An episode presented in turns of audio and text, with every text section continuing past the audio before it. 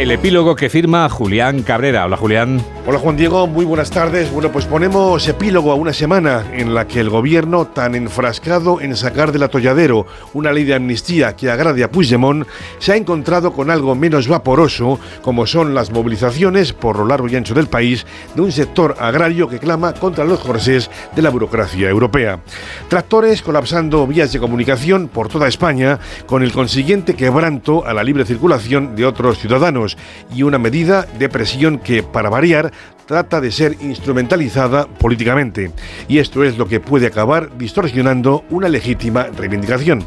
Semana en la que el gobierno sigue dándole vueltas al sudoku de una ley de amnistía que sería incluso cuántica, ya saben, a la vez constitucional, a la medida del prófugo Puigdemont y queriendo convencer a una Europa que cada día está más escamada, todo a la vez y todo en todas partes y al mismo tiempo. Compleja situación política sobre la que esta noche, en la gala de los Goya, puede que escuchemos algún análisis de profundo y fino estilismo. Enseguida llega el deporte. Hola, soy Sandra Golpe y yo también escucho Noticias Fin de Semana de Onda Cero con Juan Diego Guerrero.